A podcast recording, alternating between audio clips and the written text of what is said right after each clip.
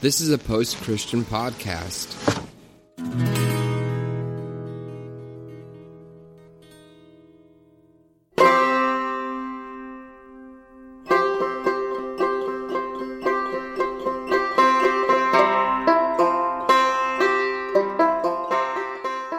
Welcome to the Revolution Church podcast.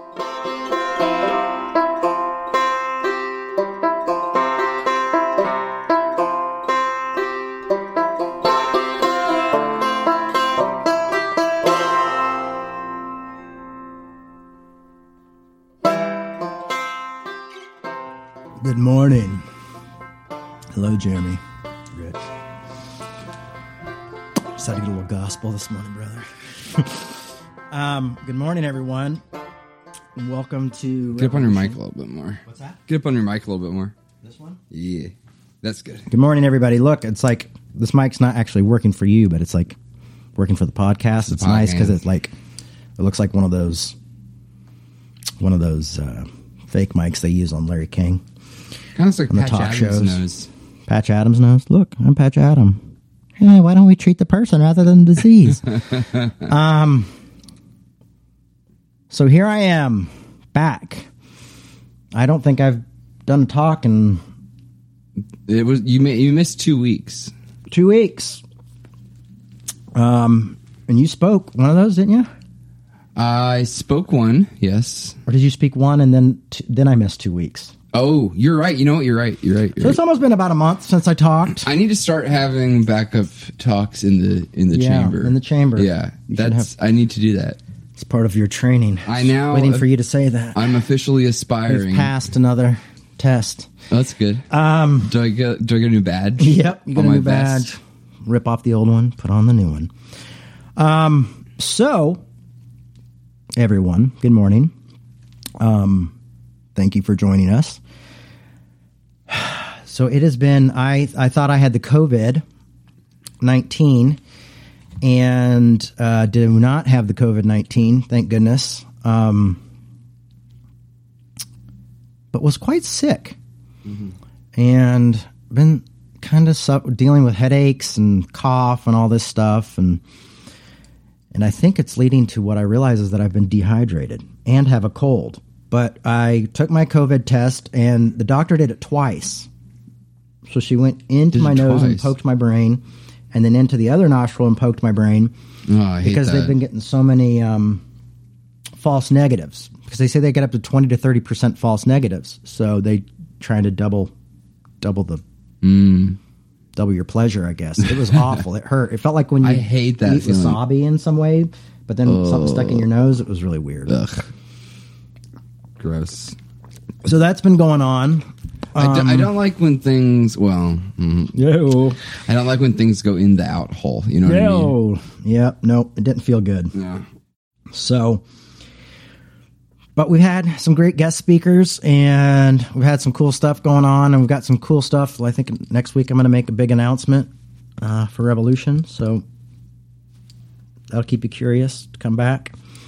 It's a big one. Um, um, what else? So yeah, so it's been a tough couple of weeks. Um, you know, I uh, I was in a relationship with a, an amazing woman, and I don't didn't really talk about it at all on on the during my talks because it was one of those things where I was like, hey, maybe I should have something private in my life. You talked about her, but you referred to her as a friend. Yeah, so um, that ended a few weeks ago, and that's been really tough. Uh, really amazing human being, really amazing woman, and uh, and so dealing with that and being sick and being a dad and uh, just living life on life's terms, as we all try to do in this world, um, can can uh, I don't know. Just been tough. Um, but what I'm really glad to say about it, uh, about things, is that you know, a few years ago I did not handle change very well, and I, hey, my sister, I love you too. Um, I I did not handle change very well, and you know, I really was grateful for DBT, dialectic behavioral therapy.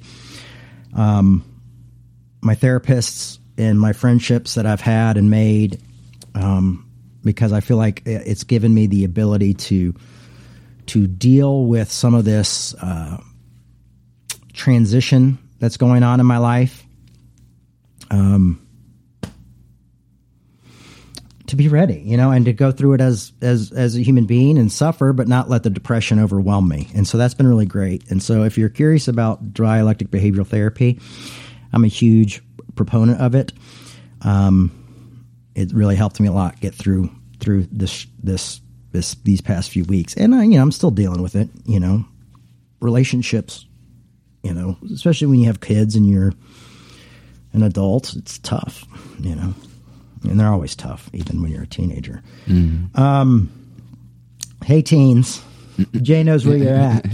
Um, It gets a little better. It gets a little better. Yeah, it might get better. I don't know. Life is what it is. Um, but yeah, so t- I was kind of thinking about what do I want to talk about, and um, I've had the kids most this weekend because I didn't have them last weekend because of my COVID scare. Um, and you know, so I thought I'd talk about something I rarely talk about, and that's grace. Um, man, grace just keeps driving me. This concept of grace and this idea of grace, um, I can't shake it and I can't get past it. And I guess that that's going to be my my legacy. A legacy of grace is, is Not a bad one. is, is what I've, I'm I, I hope to leave behind. Um, but my one of my favorite one of my favorite. I'm not even going to say favorite because I, I say that about every verse I read because I love the Bible that much. um, um, grace, yes, Ephesians, in Ephesians two eight nine. Um, it's also in an MXPX song called "I'm the Bad Guy." The same verse. Um, it says, "For by grace you have been saved through faith." And this is not your own doing. It is the gift of God, not the result of works, so that no one may boast. For what he has made us created in Christ for good works, which God prepared beforehand to be our way of life. So there's, you know, one for the Calvinists too, prepared beforehand. Um, the real Calvinist movement, the neo Calvinist movement, has really died. You know, because it used to be that, or they just stopped talking to me. Because man, one thing that used to wake me up in the morning was neo Calvinists. Man, when I they say something to me and I turn on my Instagram and I'd be like, or Twitter and be like, what? And we'd have these long talks and arguments and it was always fun. But they're always really smart. That's what I've always appreciated about Calvinists is they really, you know, They do their homework. yeah, part of their theology is studying their theology, which I can't argue with on that. Their crap theology. Just kidding. Tulip. Tulip.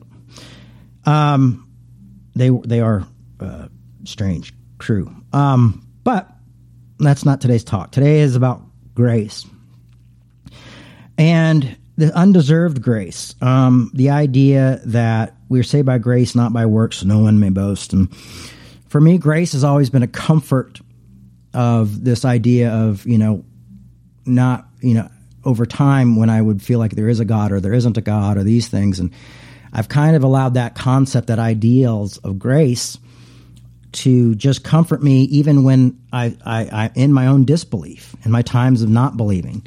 You know, grace is enough for me. And um, you know, it's like Pascal's wager. You know, he's like, "Well, I'm just going to be a Christian just in case there's a God, so I can go to heaven. You know, so I don't go to hell if there is." And for me, my my Pascal's wager is Jay's wager is just the idea that there's grace, and I don't believe in a literal hell. So, you know, if there is no God, I, uh, you know, boom. If there is, great.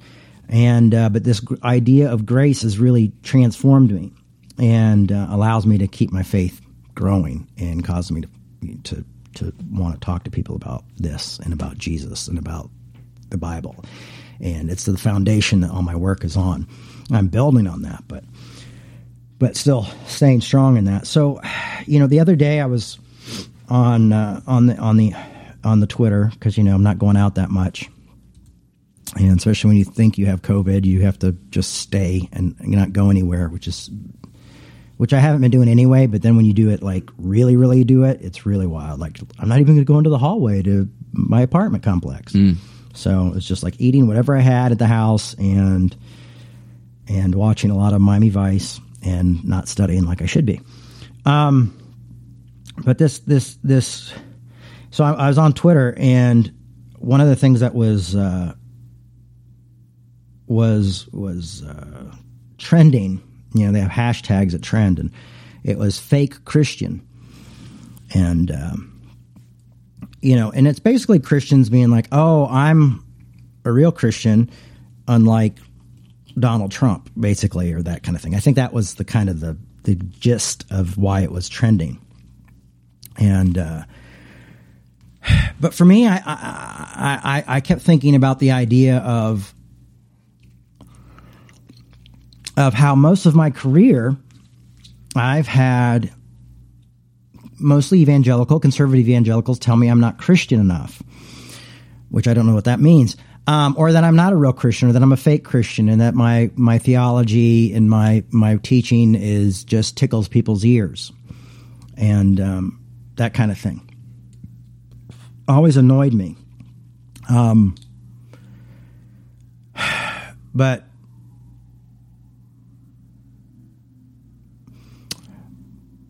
but what, what what concerns me is when I see my progressive brothers and sisters often doing the same thing that the evangelicals did to us, which caused a lot of us to leave evangelicalism, a lot of us to leave Christianity, um, because we were judged constantly on our, our salvation. And I'm like, you know, and so I was reading this and just thinking about Ephesians 2 8 9 that we're saved by grace, not by works, so we can't brag about it. And I felt like the idea of calling someone else a false Christian or a fake Christian um, and somehow embodies that idea of we're bragging, we're righteous signaling.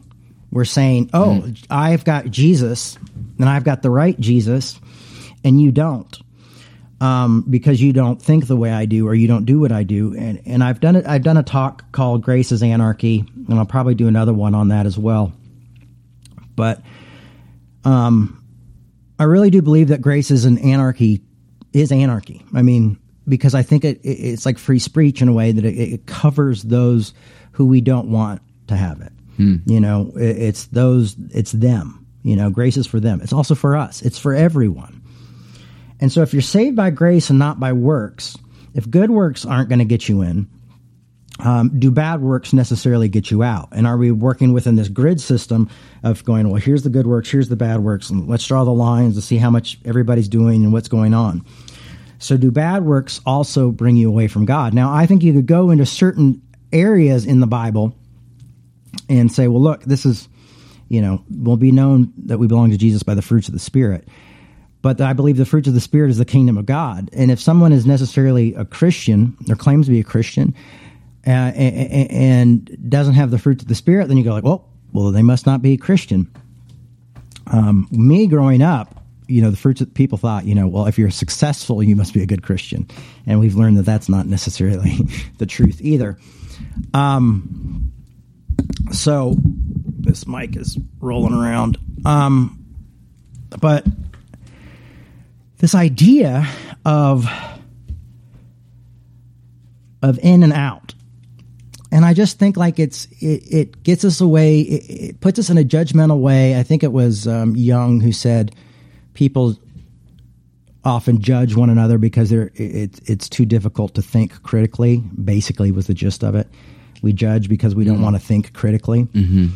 and so my thought here is is you know who cares I mean, what do you, what is the what is the you know for you when we hear the word Christian? I mean, it means something different for everyone. It's not really a well defined term, you know. And people say, "Well, that means you're a follower of Jesus," or "That means you you know said a prayer," or "That means you you know have accepted Jesus as your personal Lord and Savior," or that you know everybody has these different ideas of what Christianity is and what Christian is. And so, me, I like to just look at this idea that grace is this free gift, and I feel like we've all got it.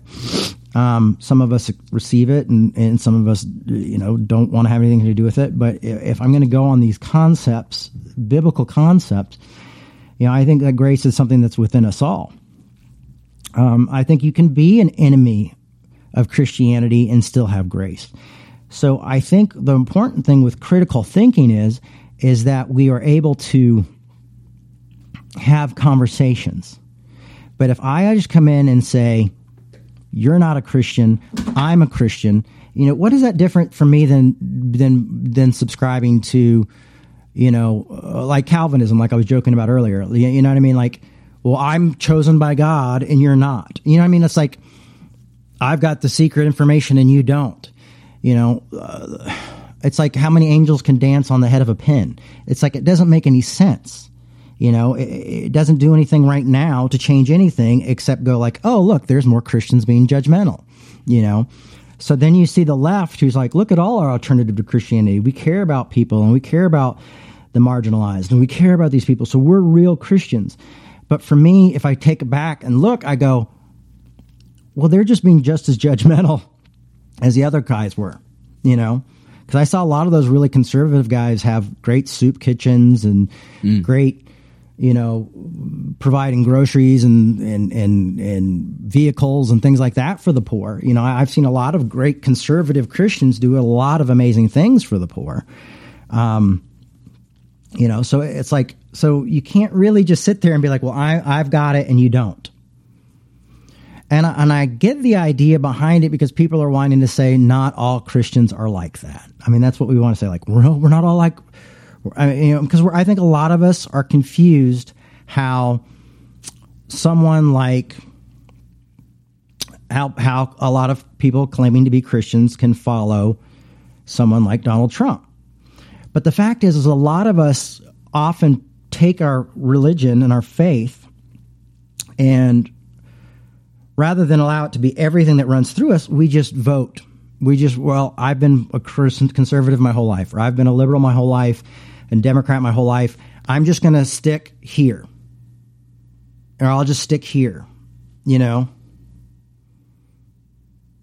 So so it's like I'm just going to I'm just going to either be here or I'm going to be here, you know? And often people are just more dedicated to their their party than they are to their faith and then they somehow put them in two separate boxes you know, or they justify it by saying, well, this group's completely against abortion, so that's going to be what the hill I die on, you know. Um, but the fact is, I've been a Democrat my whole life, but you know, I've done things where I've voted just Democrat down the line, down the line, down the line, and then looked back and realized, like, wow, uh, I voted I voted for some really horrible people, um, some people who probably shouldn't have been in office. Um, I mean, even looking back at like, you know, before I could vote, I was huge into Bill Clinton. I thought Bill Clinton was going to be the savior of the world, you know? And then to realize that he probably had more to do with putting young black men in prison than any of my conservative folks that I, I've, I was voting against, you know? And I look back at that and I regret that I wasn't looking more into that. I regret that I didn't, that I wasn't more responsible with that, that I didn't, you know, go protest. And, and, one of the things I want to tell my, my, my left brothers and sisters is I think if we do get into office, I hope that we remain as vocal and as clear as we are right now. That we, you know, that's one of the things I've always loved about Cornel West. Um, you know, he's just an amazing thinker and philosopher and theologian. And uh, when, when, you know, when Obama was in office, Dr. Cornel West would often criticize him. And I remember back then going like, "Oh, why is he doing that?" You know.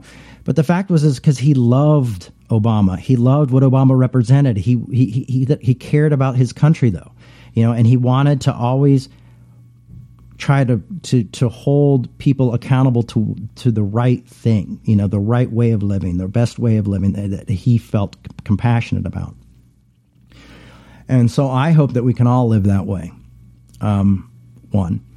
But two is that in order to make changes and have these conversations, and I feel like I'm beating a dead horse here, is that we can't just sit and go like, I just feel like throwing each other out doesn't work. I feel like we just we're like, oh well, let's do a snappy hashtag so we all look good, or we make sure that people don't think you know that, or we're you know we're you know it's like it just makes me look. It just makes me feel like we've just we just switch one legalism for another legalism. You know, it, it's just this legalism or this legalism. You know, and and so and that there hasn't been a, a, a complete foundational change. It's just we're just looking on ways to be right rather than ways to be compassionate. Yeah. You know, and we're just looking for truth. Uh, you know, we just like I just want to have the ultimate truth. You know, and I think that's a mistake. Um, I think we can love people. We can love you know the lost, the marginalized. You know, everyone and we can love our enemies as well as way as as seen like dr king would say i see my enemies as victims of misinformation so we still are able to speak truth to them but i think there's a way to speak truth without just saying like you're an asshole because a lot of people are the way they are is because they were raised a particular way they believe a particular thing because they've experienced life in a particular way. They're not just you know they didn't just end up there because it just was like oh i studied all the facts and that. But you know you end, you, you see certain things and you end up thinking th- certain ways. And so we have to figure out ways to be able to challenge one another's belief systems and even you know saying like okay you claim you're a christian. You know what about a b c or d? But being able to sit down and have the a b c or d and saying you know well you know you are a christian so why aren't you representing this or why aren't you representing that and then listening and seeing what they say back you know and um, I remember the the guy who ran Rock for Life um, back in the late '90s, early 2000s. Um, me and him would argue a lot, and we had some really good arguments. Um, you know, and I, I always respected him because he was also anti-death penalty. Because it always made no sense to me that some people were like, "Oh, you know, I'm anti-abortion but pro-death penalty." Yeah. Right. And so his anti-death penalty stance always, you know, was like really g- gave me a lot of respect for him. And calling anti-abortion pro-life, Yeah. and then being pro-death penalty. so and he was, and it was called Rock for Life. That was the name of the group, and um, and so we had a lot of great conversations. But I remember like the one thing he couldn't get away from is that he felt like abortion and the death penalty were murder. You know, he felt like it was genocide happening, and he was really passionate about it. You know, and there was no conversation that we had that I changed his mind on that or made him think differently about it Um, but we were able to respect each other differently and uh, differences respect each other's differences and have great conversations. Um and so you know i don't know when people change. I see people change. I see people you know not change. I mean I, i've seen some of my friends who are ministers have the same theology for 30 years and i'm like amazed at how anybody's theology doesn't shift and change and evolve you know and and i see a lot of people who are doing constantly doing deconstruction so much deconstruction that i'm like are you guys ever going to build anything? Um I, I can't even use the word deconstruction anymore because it's just like i'm constantly moving things and changing things and redirections and, and redecorating and you know questioning. And so it's just like to me it's just part of it's just faith. That's just what faith is to me. So my challenge is is, is how you know how can we we look at grace in in in in that way of we're not we're not elitists. You know it's like well i follow jesus. Well jesus never clung to his own way. Jesus never demanded his own way. Uh, corinthians 13 talks about love never demands its own way and keeps no record of when it's been wrong you know it's like these all these things. Like we can hold on to and look at. And so when we come in you know i just want to make sure that we don't somehow become the that that the left doesn't somehow become the elite you know who's in and who's out and then we just switch it for for someone else. And then you're going to have a group of conservative rebels who have to come up and come after us because we're elite and we don't want to let anybody in or anybody in the conversation. Um, honestly I, I think it's it it hurts the faith more than anything Um, the faith will survive with or without us, some way, if it's even on a small aspect. But I think we've got to learn to be ambassadors of grace and ambassadors of love. So that's my story. I mean, I disagree with books in the Bible, you know, so I, I'll disagree with anybody about it, you know. And the other day, I was disagreeing with some folks about some things online, and and I felt kind of bad. Um, you know, um, you know, I felt kind of bad because I felt like I was like, oh, like, am I just now the devil's advocate to all my liberal friends? You know, and I'm pretty liberal. I mean, I'm in a snowflake of a time or two. Um, you know, A I get time it. or two. a time or two, but um, and I still I saw somebody in the comments mention Bonhoeffer, and I think it was Bonhoeffer who was talked about cheap grace. You know, and, and so I've had people argue that with me as as well about cheap grace, and uh, and I've always said, oh no no no no, it's not cheap, it's free, and that's where it becomes it pisses people off. But that's where grace becomes anarchy. You know, um, everyone's accepted, everyone's included. I mean, a- and and I've seen it my whole life. Um, I've seen grace my whole life be argued by so many different people from so many different backgrounds with so many different views. You know, I mean, when I first started understanding grace and talking to people about it, you know, all my evangelical friends were like, "Man, this is a slippery slope. You need to be careful." You know, it, it leads to you know you got to be careful. Too much grace. You know, I think you're I think you're too much on this grace thing, and you're giving yourself a license to sin. And um, and I understood that to a certain extent because that's what I thought when I first heard it. Um, but they were always warning me, you know. And so then I remember I started teaching in um, as I spoke so much about grace, I started getting uh, invitations to Lutheran churches. And I was like, oh, this is the Grace Church, you know. And then some of them even said, well, you know, one thing about grace is you got to be careful that it's not cheap grace and that you forget about the poor and that you forget about these people and you forget about that. And so they had another warning about grace as well. As, as that it, it once again it's a license rather to sin than it's a license not to help anybody or love anybody. So it's a license to do nothing. Um, but it's almost as though we forget how humans work when we say these things. You know, it's for we forget about that humans will you know have convictions and we we don't realize that grace is a transformative thing in your own life. When you accept that you're accepted, something happens.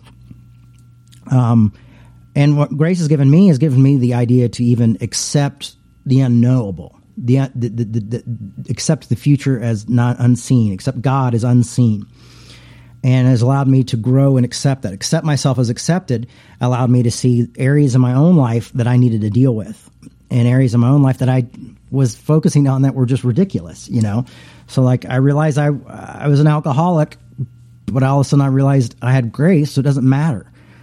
But what matters is is that it was destroying my life, and I needed to get my life together. So when we give these little warnings of like, oh, it's a license to sin, oh, it's a license to do anything, I think we forget that there's human beings involved who we do are usually trying to do things out of, you know, sometimes out of a selfish, selfish motivation, but sometimes out of a loving motivation, but we're very complex and we have lots of contradictions. And so we have to remember that these little things aren't so simple. That people are constantly transforming with these concepts. Um, and then my atheist friends, you know, have, have sat down with me and said, "Oh, well, you know, you're telling me the guy who's on death row who murdered ten people, you know, gets to say a prayer and then he's taken care of, you know." And, and they always say, "Go to heaven," you know. And uh, and for me, I'm like, okay, well, I'm just going to say yes. Grace is a slippery slope to do nothing. Grace is a slippery slope to sin uh, all you want to sin, sin boldly. I think, as as Luther said. Um, yes, you're, you you you killed all those people, and grace is sufficient. Um, you know, all these things i'm just going like that's why to me grace is this form of anarchy that moves out of all of our systems and all the ifs ands and buts and all the asterisks that we want to put on it. It constantly just goes nope nope nope nope. And what it requires us to do it doesn't require us to do anything but what it i think it calls us to do is to think differently and to have tough conversations and to see like well maybe i should sit down with the per- person who you know murdered 10 people. Maybe we should have a conversation. Maybe I should sit down with the church that just says, oh, we're just going to praise Jesus because we've got grace and it's just so good and we're not going to help anybody. You know, well, maybe we could have a conversation with that church. Um, or the person who's like, I'm going to get drunk and drive and do whatever I want. And I don't know, whatever that bad grace person does. You know, maybe we should have a conversation with them. Um, you know, because it was it was grace that I felt like set me free from like the bondage of sin, if you will, or the bondage of lack in my life that set me free from that. Um, when I was at Wake a couple years ago, um, my buddy Pete Rollins said that grace is the freedom from the pursuit of happiness. You hear that? Not the freedom to the pursuit of happiness like America, but freedom from the pursuit of happiness. Mm. And what I realized is I had all these ifs, ands, and buts in my life of things that were going to make me happy and things that I needed and like, you know, I want to be happy. I want to have everything together. I want the revolution to be a big church and be able to pay all the bills and be able to do all this stuff. And I want to be able to be successful and I want to be able to write books and, you know, I want a hundred thousand followers on Instagram and Twitter. You know what I mean? Um, and those things will make me happy. And when I started to see grace is not just this thing about sin or this licensing to to give me different licenses, uh, what I realized is that it was radical acceptance. Radical acceptance of where my life is, and that's also part of this uh, therapy that I went, went have, have, gone through in the past few years. Uh, DBT um, is where you radically accept certain things that you can't change in your life. Or AA, you do that. You know, you accept the things you cannot change, and you have the courage to to change the things you can. But this radical acceptance gave me something better than happiness. This idea of like, well, you know what, revolution might always just be a small group of ragtag people who just still want Jesus in their life, but don't even know if they believe it and are dealing with all these questions. And that's okay. And accepting who I am, accepting how I communicate with other people, accepting how I, that I'm not the world's greatest speaker, um, but I can definitely work on it. You know, I'm doing the best I can right now, and I can definitely improve on it. But what I did was it allowed me to accept the idea that I didn't have to go over hap- go for happiness all the time, or what I thought was going to make me happy. And what it gave me was is peace. And in the Bible, it talks about the peace that passes all understanding. And having the peace to be like, my number one priority is to be with my kids, not build giant church for Jesus or God, which I think my dad's life, he thought he had to build something great for God and caused him to ignore his family and ignore other people in his life because he had to do something great for God. And, and, and that's often what we do with these ideas of this anti grace message, this anti Christ message of, you know, we've got to please God and keep God happy with whatever we do. And we have to be busy all the time or God isn't happy. And so I just came, I've come to a conclusion in my own life where I just accept life for what it is, you know? Like, I get to go to the park with my kids, you know. Um, I have hard conversations with people. I get to speak to you guys every week. Um, and it's taken away these like this this false like the the well, what is it called? What is it called? The thing that you think's going to make you happy? Oh, object cause of desire. Yeah, the cause of the, what is it? The object. The object cause. Of the desire. object cause of desire of like if I just got this, I'd be happy. If I just got this, and what it did was just like, I'd love that, whatever those that those few things are, but it's okay if I don't because I'm just free from that. I'm free from the rat race. I'm free from all that. I'm just going to live my life. Yeah, those things will come in from time to time, and and I'll struggle with them but now it's like, oh, man, I'd rather ask people to think differently. I'd rather, you know, like I'm Apple. Um, I'd like to encourage people to to look at things differently. I'd like to ask my liberal Christian friends, like, why are you acting like conservatives did in the 90s. You know, why is now our politician God's, you know, the God choice? I'd be honest with you, I'm not happy with either politician. You know, I mean, I'd like to have a politician that I actually feel is working in the government. Um, but I'm able to live a life of grace in grace. And that means that I don't have to do everything. I don't have to show up to everything. I don't have to to cover every hot button issue because you know what? I see a lot of my friends who cover certain political views, political issues, work with certain people, and they're doing an amazing job. And I've figured out ways to rather to, to try to step into their shoes is how do I encourage them? How do I let them know I'm here?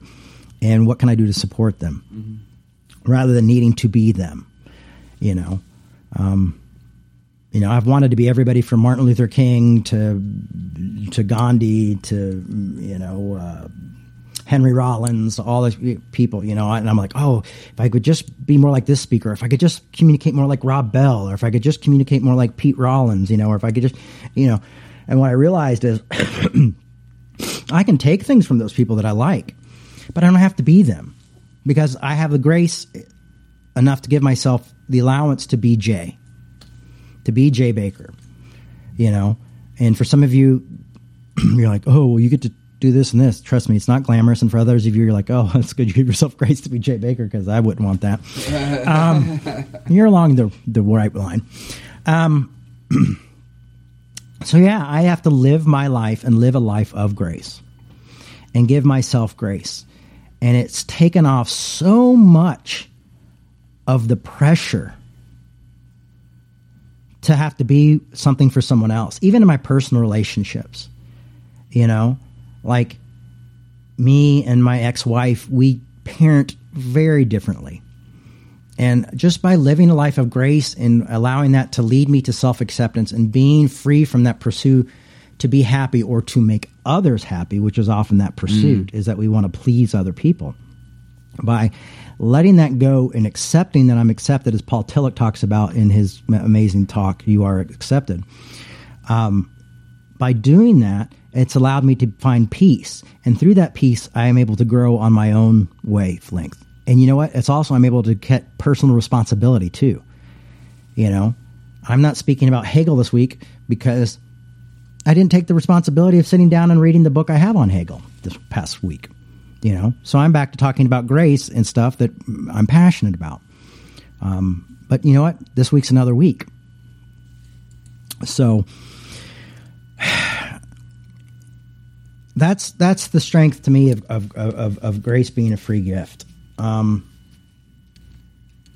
I wasn't really planning on this one being a, whole like how we deal with each other, but I guess it is. But I guess once you we learn to accept ourselves, it's easier to accept others. Um, and maybe that's the fact is that we haven't, or maybe that we're still we're still so hurt by others. We're still maybe so hurt by the church or hurt by God or, or these different ideas that we aren't able to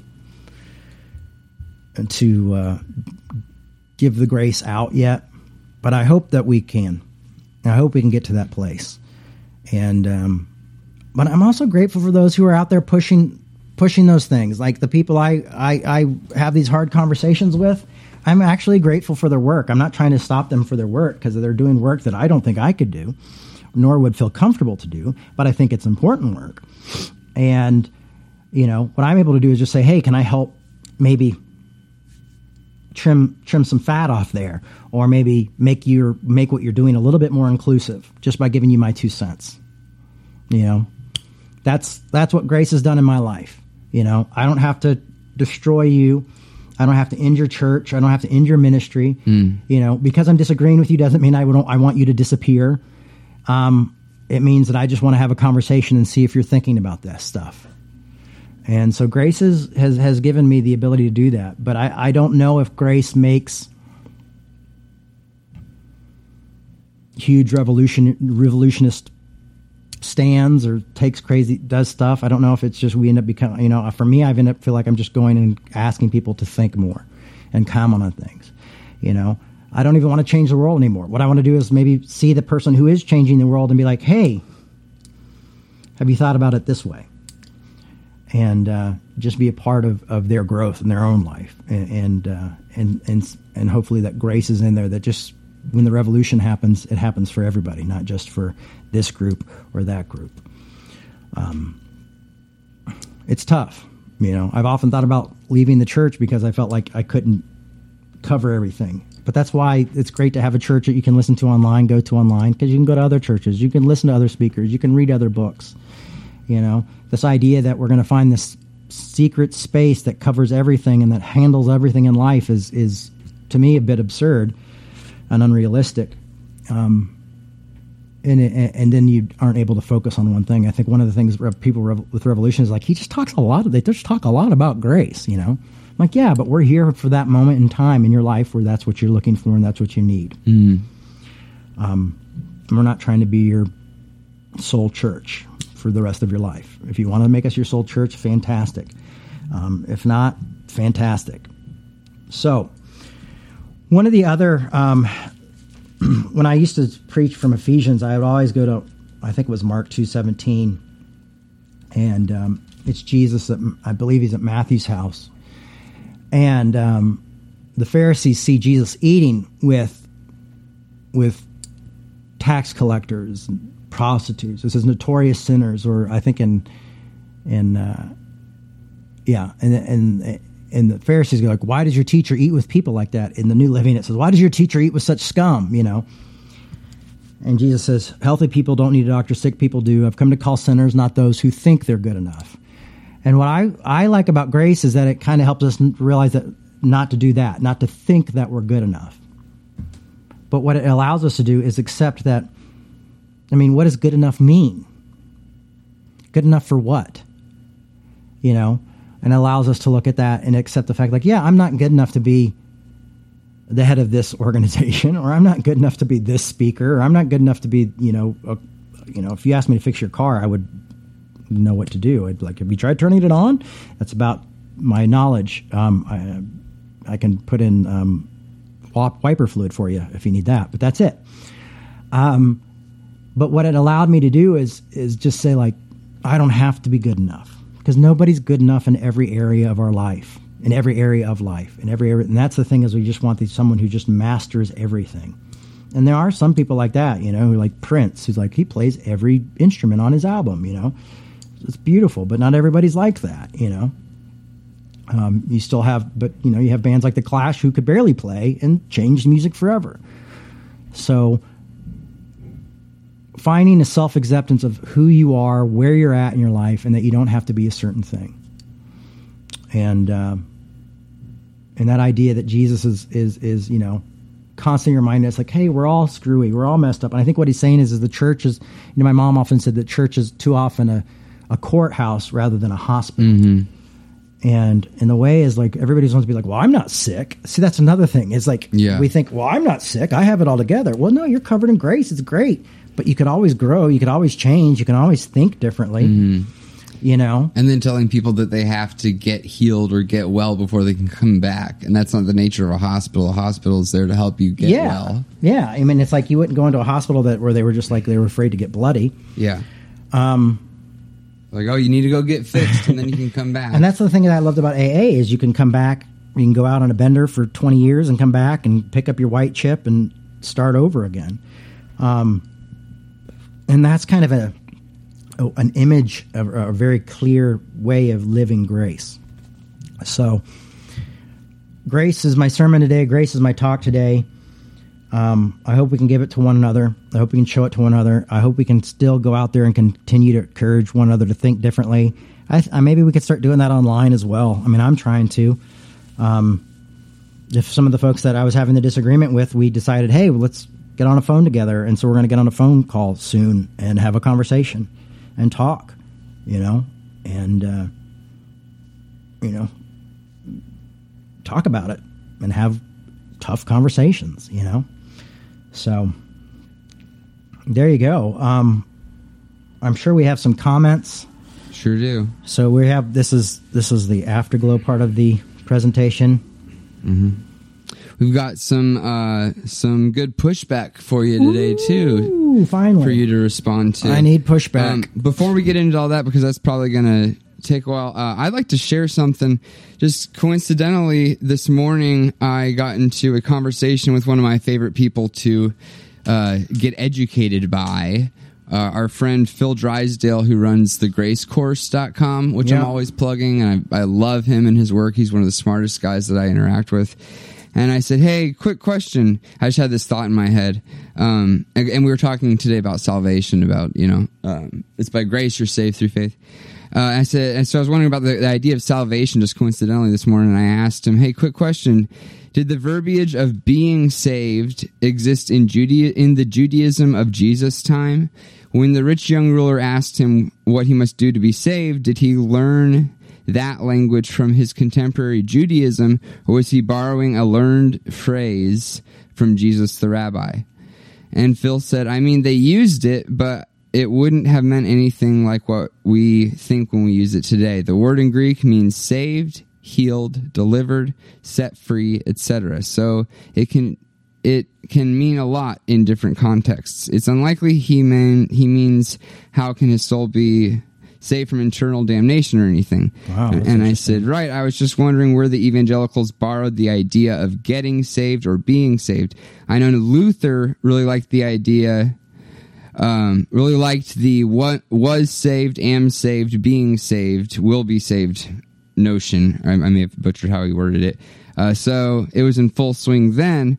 But anyhow, I'm just wondering where the in or out idea of salvation came from.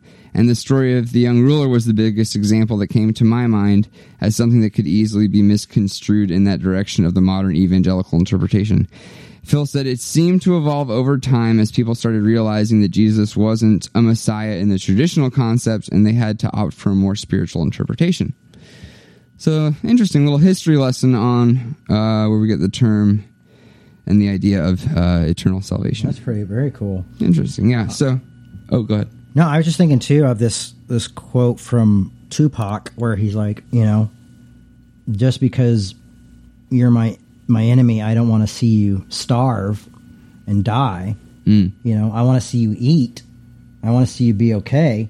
He's like, but I just don't want to sit at the same table with you. Yeah, And I always thought that was interesting too, because often when we have enemies or people who hurt us in our our life, you know, it, it, sometimes we want to see them destroyed or, or taken care of, or we just think in this dialectic thinking that they can. Oh, if they have a good life, then what happens to the fact that they abused me, or what if they have a, you know? And what he was saying is like, you know, I still want you to live. yeah, You know, I don't want to be around you anymore, but I still want you to live. I still want you to eat. I Mm-hmm. still want you to be able to take care of yourself unless you're Biggie. you know so i know how can we do that how can we you know live a life that that allows others to be Right. like you know mm-hmm. because life is long and life is complicated and man people make mistakes and sometimes those mistakes are, are mistakes that are made towards us or made towards ones we love and is there life after those mistakes Right. you know and, and if forgiveness and grace is true then i guess the answer is yes mm-hmm. you know Yeah. Ready for some pushback? yeah i'm always ready Okay, so um, this is pushback from a woman named JL, who initially it sounded like she was going to, to stop listening, but then I told her that you would get to her feedback, and she stuck around till the end and, and had some more feedback. So, uh, thank you, JL, for your for your honest input. And what she says is, "Wow, I'm going to have to step out. I think you're missing the important part where of if someone is purposefully being hateful and destructive." That isn't of anything good or godly. People have thought critically. The death toll is very high and intentionally so. Jesus did not support that. He had followers who turned away from that, who still indulged in destructive and hateful behaviors. No one is excluding him from grace other than him. i get the first part but the second part i'm uh, who is the him Um, the person doing the hateful things I think so. Destructive and hate. Uh, he had followers who turned away and indulged in destructive and hateful behaviors. No one is excluding. I guess that the person who Can you read away. the first part to me? Yeah, the very first. Yeah. I think you're missing the important part where someone is purposely being hateful and destructive that isn't any of anything godly or good. People have thought critically. The death toll is very high and intentionally so. Jesus didn't support that. He had followers who turned away from that, who still indulged in destructive and hateful behaviors. No one's excluding them from grace. No, that's a good right there. I mean, I don't understand. Like though, okay, people have thought. oh, criti- hold on. Uh, someone's someone's clarifying. She meant Trump, I think. Says Oh. Thomas. Well, honestly, I don't know much about Trump. I, I think he may s- uh, literally suffer from narcissistic disorder, which is actually a real medical disorder, which would make it impossible to even have a conversation with him uh, if he does. Um, yeah, I mean, the fact is, is, is like it's like, would I have a conversation with Donald Trump if I could? Yes. Um, Am I going to vote for Donald Trump? No. Um, do I believe what Donald Trump does is Christ-like? No. Um, do I believe he's a Christian? I have no idea. Um, if he is, he's not very. He, he's not. He's not well studied. Um, he doesn't know the Bible very well.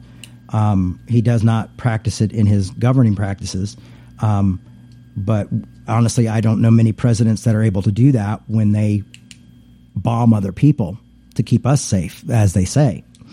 Um, I have a really hard time with with putting any politician in a savior or Christian position of faith um, because of some of the decisions they have to make. Um, you know, it's like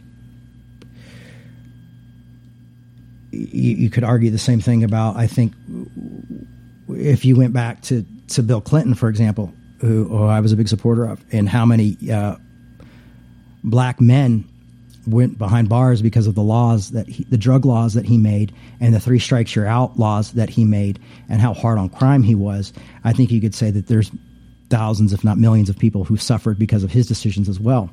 Um, is it easier to give him grace because there are there may be some clear good things he did? I mean, he probably took us into more wars actually than Donald Trump has as well. Um, Donald Trump is not really one to take us into war. He's caused a lot of confusion here in this country. Um, I'm not saying we can't talk about that. I just did. I'm not saying we can't confront that. I think those are important things for us to do. But what I'm I, I'm trying to say is is that can we be the dictators that says that person is completely unworthy of grace? Well, if I understand grace correctly, no one is worthy of grace. And so by arguing that someone is not worthy of it automatically would make me think that they they get it because it's not it's free. It's not something they Can earn. they can earn. And to me, it's not something they can lose. Do they have the fruits of spirit? No. Are they going to have peace and patience and kindness and joyfulness? No. You know, I'm not. I'm what I'm saying is this is someone who's not a mature human being. Um, but I would also go on the side of saying, is someone who does evil, do they know they're doing evil, or do they think somehow in their mind they're doing what's right? or are they they're crave for power and attention so much that they've that that's what's good to them now that they've even lost the idea of what others think because it's become so much about them because they've become so self-absorbed. Um, how do we change that? Um, well with pol- politics we do our best to vote and maybe work to change po- the political system so we don't have to choose between two different parties that really aren't that different i mean i would say i would argue that uh, a, a, a bigger part of the problem is capitalism and what capitalism has done to each one of us.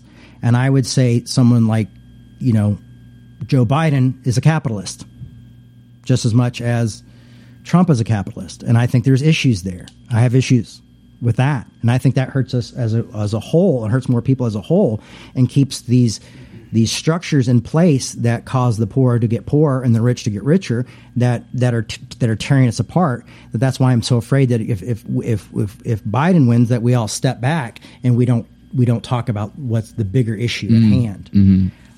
We feel like we've got to win, and so we Yeah, so we get calm and we get relaxed and we go like, okay, we'll just focus on these little We get things. docile. And I don't think we need we can be afford, afford to be docile at this Mm-hmm. point. I don't think Black Lives Matters can afford to be docile if if, if Trump wins. I don't believe us who see that there's issues with capitalism can can be docile and be like, oh well, we got somebody who at least can control the government.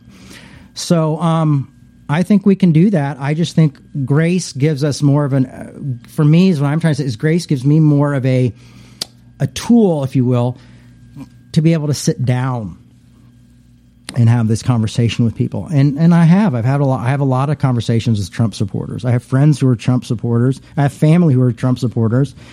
And for a matter, matter of fact, I was explaining to my dad, we rarely talk, but we talked a couple of weeks ago, and my dad's been a huge Trump supporter to the point where it's very uncomfortable and we don't talk. Um I was talking to him about my talk about grace, about grace being anarchy and how it goes through both sides and that, you know, no one can get away from it. And he liked it a lot. And he's like, Do you think you could re record like a mini version of that that's maybe not really offensive? so I could put that on my, my, my website. But he liked the idea Yeah, that's great. that grace covers the conservative and that grace covers the liberal. That grace covers all these people. Um, the thing is, is what does the transformation do? And the thing is, I think too, is what are we doing to change this? And what I've learned is is by me getting angry and mad. I mean, yeah, we need to do it, but I need to realize when am I doing it that it's it's it's reproducing something where it's productible, where there's a production coming out of it.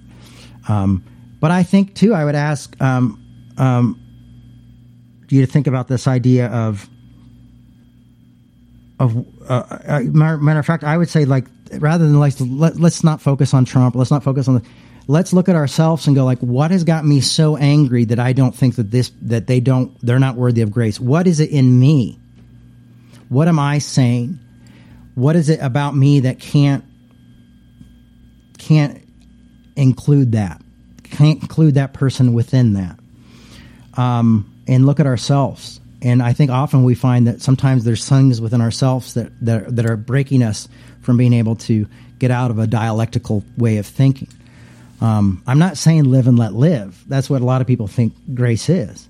No, you still passionate about what you believe. You still take firm stands. Um, you, you can still call people out, and, and often, you know, people like presidents or preachers or things like that, you have to call them out publicly because you know you're not going to be able to sit down and have a conversation with them. So I'm not saying those things. I'm just saying that, you know, is there something about Trump that makes him special to say that he's the one that doesn't get grace or have grace? So I don't know. I mean, it's hard for me to even say Trump gets grace. You Right. know, it's hard for me to like, you know, Sure. Let me go ahead and get to Yeah. to JL's second uh, message, and we'll see if you may have covered it all already. But let's just see if she clarifies anything that that, that you want Yeah. to clarify about your answer. People on the left continually protest liberal leaders because they aren't really the same. The truth doesn't have to be spoken sweetly. Uh, BIPOC, uh, Black Indigenous People of Color, who are not willing to consider attacks on their life as Christ like aren't being unfair. They're being honest and taking care of their own community while it's actively being violently attacked. Even acting like people who want to be treated equally are going to lord things over others is ridiculous. We are not going to endure the destruction of our lives anymore through the settler colonial model. Jesus definitely fought in the temple when people were wrong. You can either choose to focus on being nice to your own destruction, nice to your own destruction and the death of far more people of color before that. The entire point of faith is to help us become a better version of ourselves. So if grace to you means never build someone account oh, I guess never hold someone accountable for lynchings, then I think you're choosing to endorse terrible behavior. I Okay, well, you, I would say to that right now, before you even finish, Uh-huh. is that you've completely misheard everything I've said. Because that's not what I'm saying. Yeah. I wouldn't quote Martin Luther King Jr. if I was saying that. I do believe people need to be held accountable to to lynchings. I think lynchings must stop. I think it's horror. I think the problem is as often as liberals as we do as, as liberals is sometimes we assume that people don't care about those things when we don't realize we should be assuming that most people realize if you ask them is lynching a horrid thing yes don't get all your information off twitter and off instagram and see how people respond that way that's not the real world most people think, you know, I think if you sit down with most human beings, even conservative human beings, like who don't, you know, think it's a sin to be gay, would be like, do you think they really deserve to be a right to be married? They would probably say, well, you know, yeah. I mean, I've had, I've had anti-gay people say, yeah, I do, but it's not up to me because, and then they blame God for that. You know, so yes, I believe people need to be held accountable. Yes, I believe in fighting. Martin Luther King is my hero. Is is is is I think drew the greatest roadmap uh, of ever. Do I think we should protest? Yes, I think we should protest. Do I think we should be educated when we protest? Yes, I believe we should be educated when we protest. This is not me saying. This is the thing. Is like it's like how why would it make sense for me to to wink at being like yeah lynching's okay grace is good grace lets that all that go no. What I'm saying is grace is allow us to see something that that's greater in them that we can accept something about our enemy in order to have a conversation with our enemy, in order to change our enemy, in order to be make that happen. And I mean, I guess we could argue on do we believe in violence or nonviolence? I'm a firm believer in nonviolence, so I don't believe that we should fight back with violence, Yeah. violence with violence. I think that does, gets us nowhere fast. I think it makes, you know, an eye for an eye makes the whole world blind. Do I think we should protest? Do I think we should speak up?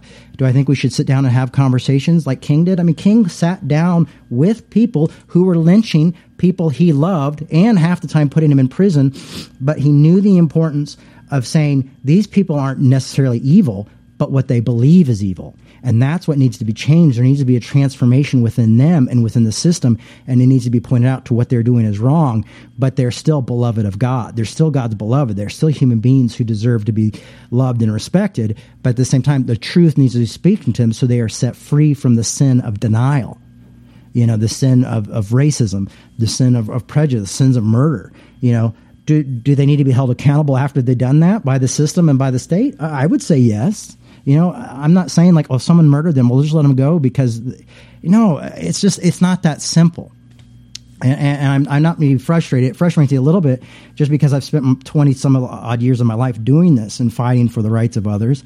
That that it would seem that the message of grace is somehow this like benefit to let people go do whatever they want. That's not what I'm saying at all. I feel like we must firmly speak the truth to others and, and, and do the things that cause that. But um, but no, was there more to it? I mean, it There's a little bit more. Do I need to hear it? Um, I think it's kind of going in the direction of what you're saying about violence and nonviolence. Uh, she says that she sees privilege in your stance because you fail to understand the reasoning behind her action is not to oppose white conservatives or declare ourselves the best Christians. The reasoning is that we deserve to live and will remove from power anyone who wants to kill us. They can learn to be a good person or Christian or something when they aren't in control of communal finances and armed forces that can destroy communities and nations. Any tool that gets rid of them from power is worthwhile, even if it hurts them or the church. After all, we grow from pain. I don't care if the church is hurt or not. I mean, the pain is a part of life, um, and I've I, I've made it very clear that we have to vote. You know, if we want someone out, we need to vote them out. We need to do what we can to get them out of power. Um, you know, if, if we could, you know, if if Donald Trump could be impeached for some of the things he did, yes. If certain people in the government who've treated people certain ways could be impeached, yes. You know, I mean, I have the radical idea that I was really glad that they gave up the, the, the police precinct here and allowed it to be looted because I felt like it probably saved a lot of lives. Um, you know, so, you know, there's no way that I don't think people should be accountable Right. or that people should be celebrated. You know, I, I'm not saying celebrate Trump. I'm not saying Yeah, celebrate. that's the thing. And, and Paul talks about that too, about the balance, the line between grace and abuse of um, freedom. You know, like like license to sin kind of thing.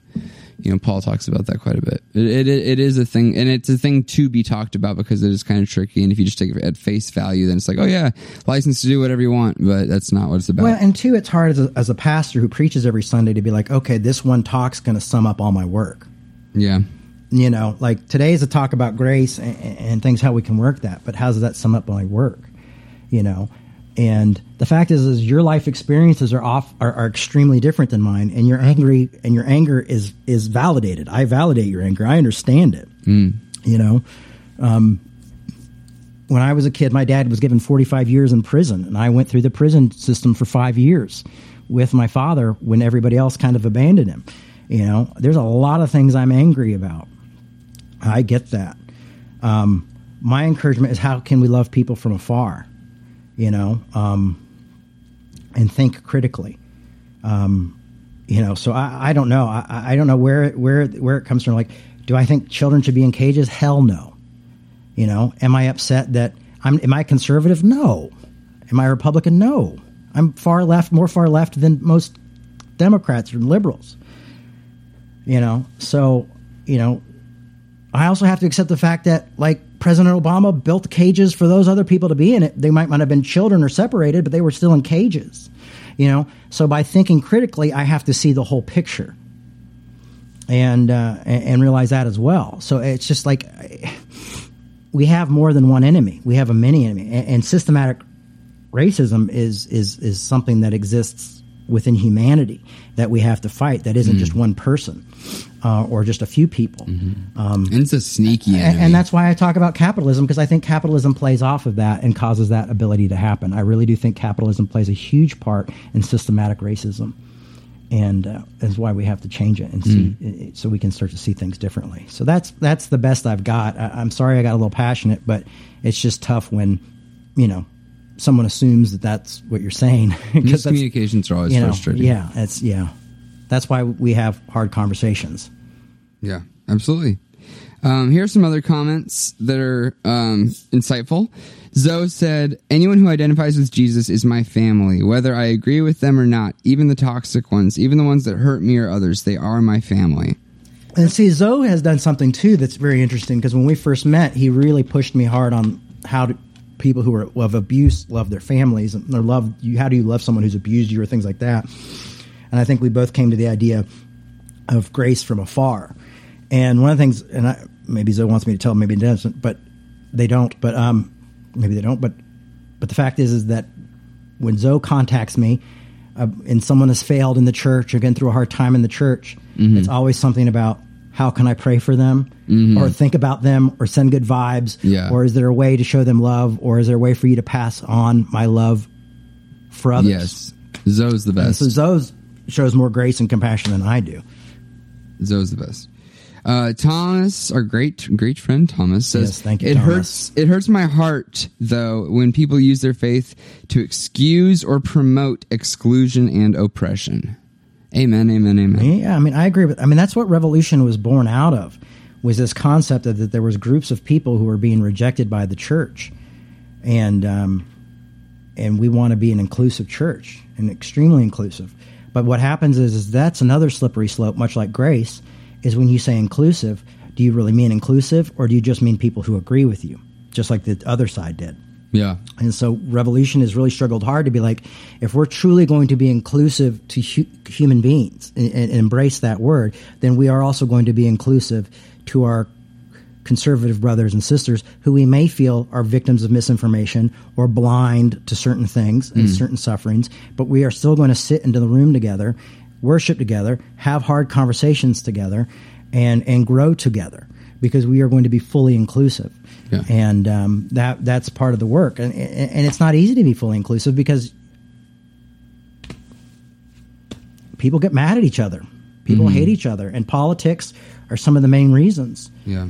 Um, and there is a tricky, I think, kind of like JL was saying earlier, there's a tricky line between inclusion and endorsement. You know what I mean? You can you can be accepting and inclusive of someone without endorsing. And and that's tricky because that language was used a lot around around queer people. Like I don't endorse your lifestyle, I accept you. But but I mean more so like with people who are who are being destructive and malicious. Well, you know, that whole like hate the sin, love the Yeah, sinner yeah, yeah, thing yeah. is what you're saying in a yeah, way. in a way, You are, you know, I mean, I'm that is it. reclaiming that and terminology. but the fact is, is maybe there is some truth to that. Yeah. and that's why we sit down and we have these conversations. That's why when we don't hear someone we don't agree with, we don't just automatic. If we want to be a part of the conversation and see change, we don't leave. right? You know, we don't run for the hills. Mm-hmm. I can't keep people from leaving the church or staying in this church or being involved with this church or not. But the fact is, if we don't have these hard conversations, we don't grow. I'm probably going to grow more from the pushback I got today than all the people telling me, you know, oh, good job, great Yeah. thing. I love your Sure. message of grace. You know, I'm going to grow from that. I'm going to think about it. I'm going to turn it over in my head probably a million times in the next week, and and how do I reframe it Mm-hmm. so that so that I'm not misheard next time, or that you know that I communicate what I'm trying to say better because obviously there's something that's being mm-hmm. missed. Iron sharpens um, iron. But I also know that when I'm really angry or hurt about something, and I'm passionate about something, sometimes I'm unable to hear what people are saying because I've mm. got one passion in my head. When I when I was going through high school, it was hard for me to focus at all on anything except how is my dad going to come home one day. You know, mm. Um, Zoe says, if someone tells me they are a Christian, I believe them. It is harder to identify with Christians than with Jesus. But I believe it is the way of Jesus to identify with all those who identify with Jesus. Even if I need to have a boundary with family for the sake of safety or mental health, they are still family. And we can continue to love family even when we are distant. Sounds familiar? Thank you, Revolution, for helping me to learn to practice loving family from afar. Hey, hey, hey. What you got? I mean, that's what you got to do sometimes. I mean, that's why I think the Bible is hard. That's why I think this faith there is works in this faith. I don't believe that faith is it's you arrive Right. because of those works, but taking up your cross and doing things like that, loving your enemies. When Jesus asked, "What are the t- you know two most important things?" He's love God with all your heart, and equally as important, who, love your neighbor as yourself. Well, what did the lawyer say? Who is my neighbor? So the hmm. lawyer tries to trick Jesus into being like, "Who's my neighbor?" So I can know who I have to love and who I don't have to love. And then Jesus tells the story of the Good Samaritan, and basically we go right into your neighbor is also your enemy, Yeah. and that's what Jesus calls us to do. So when we go like, "Well, they're not acting like real Christians," I think the thing to do is also look back at ourselves and go, "Well, am I acting like someone who follows Jesus' message of loving my enemies?" Mm-hmm. ask that question as well. Is there something about me that needs to change as well? You know, it's it's not just we just continue to work this way, but we're always working in a way that that that we're changing as well, that we're growing as well. Yeah. Hey, here's a good one. April says, I believe it's easy for people to mistake grace for enabling or lack of accountability. Grace is not enabling behaviors or holding people account or not holding people accountable for their actions. You can be very mad at someone's actions or disagree with their behaviors, but also show them grace. Kind of like the sin sinner thing. Grace allows me to grace allows me to to draw boundaries with people. Absolutely. You know, I have boundaries in my life because I give myself grace. Because I accept that I'm accepted. Before I used to not have a lot of boundaries because I was afraid I wanted people to be happy with me and and make them happy. And if they weren't happy with me, then ah, I was I felt horrible, you know. And the fact is, I had to give myself grace to be like, it doesn't matter if they're happy with me or not. I mean, what matters is is that I, I have some peace in my life and that I'm I'm doing well mentally, so I can better act with them. Yeah. And so there are things like you've got to set boundaries in place. I think boundaries are extremely important Totally. you know um, i think people think like this idea of grace is that it's this this this, this kind of free for all when it's what it's saying is is accepting each other's humanity and infallibility Right. as human beings With the goal of growth. and with the goal of growth in both parties Absolutely. and change you know Mm, yes. hmm Greg says, "Good talk. Thanks. It reminds me, but he gives more grace. Therefore, he says, God resists the proud, but gives grace to the humble." James four six. Uh, and then Sherry says, "Is another big question that we kind of touched on a little bit." Um, oh, and then here's another big one. oh great Some of these, hey, uh, just for all the listeners, you, if you have questions that we didn't get to just because of time or because I accidentally overlooked them, you can send them to questions for revolution at gmail.com. And we do semi regular videos where we answer questions. Just mention that it was from this talk. And if we miss your questions, sorry about that. We really want to answer all of them, but just send them to questions for revolution at gmail.com if we miss you. Uh, Sherry says, "How can you be so inclusive, or how can you be inclusive with Nazis and KKK members? I battle this. I've had to love through grace from afar because many of my right-wing evangelical friends and family will not entertain a conversation about this." well that's an interesting question um, there was a pastor and i wish i could remember his name i have a few of his books um, and I can't remember his name for the life of me right now because I haven't read his books in years. Um, but he had a ministry to people in the Klan Yeah, wow. and to hopefully see them change. But he shared meals with them and things like that. And I don't believe he's alive anymore. But when he was alive, I remember that it caused him qu- quite a bit of grief because people said, "Well, you're winking at them. You're doing this. You're not." And, he, and he's like, "No, I, I'm ministering to them. I feel called to show them love and grace, but at the same time, to see them change, to see them actually truly experience who Christ is and Christ's love for all humanity." And so he had a he wrote like four or five books. I'll, I'll try to figure out what the names of the books are and and, and put them up here. Um, in a, in a link. I'll ask. I'll, I'll, tell Caleb later when I go home and look at the books. I, I know I've seen them recently in my my shelf. So, um, but there are some people who do that. Um, you know, that that's that's a thing too. Is you you really get into psychology at this point. You get into how our governments are set up, and you know these people's experiences, and how do we reveal the truth to them and I think there's different ways to do it. I think that's what's great about the humanity is so diverse and different people. I think there's some people who are going to yell and, and, and say you're wrong and, and and and point fingers at them and and protest them when they protest and I think that's fantastic. And I think there's some people who are going to sit down with them and say, hopefully, but not always, that there's also some people in their lives who are like, I'm going to invest in these people's lives to hopefully see them change and, and turn from their sin and repent from their racism and repent from their evil and repent from their violence. You know, repentance is still a thing. It's still a constant change. And grace doesn't get rid of the idea of repentance. It just gets it just it just gets rid of the idea that somehow repentance is arriving. Mm. That re- that action is somehow that that's what made you acceptable. That that you know it's there's nothing. Okay, but what it what it does is we still want to lead people to repentance, to a change, to see things differently, to communicate the truth to them. Um, yeah.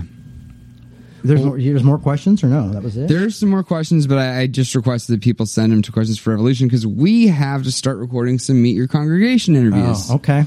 We're out of time when we have to talk to some uh, congregation members over Skype. Oh, was there anything? Nothing. Nothing dire then. Nothing dire. Uh, okay. Yeah. Well, thanks everybody for listening today. This was a hot one. Um, Zoe says our best afterglow ever. What I really dig is that the fact is is that you know I'm still getting pushback on grace because that's what I need. I want to talk about it. You know, I'm not just preaching to the choir, and I'm I'm excited about that. So you know, thanks everybody for for for everything. I mean, that's and that's why we're here. To disagree well, and the op- yeah, the opportunity to disagree well, and maybe even realize that we're agreeing and we're using different words.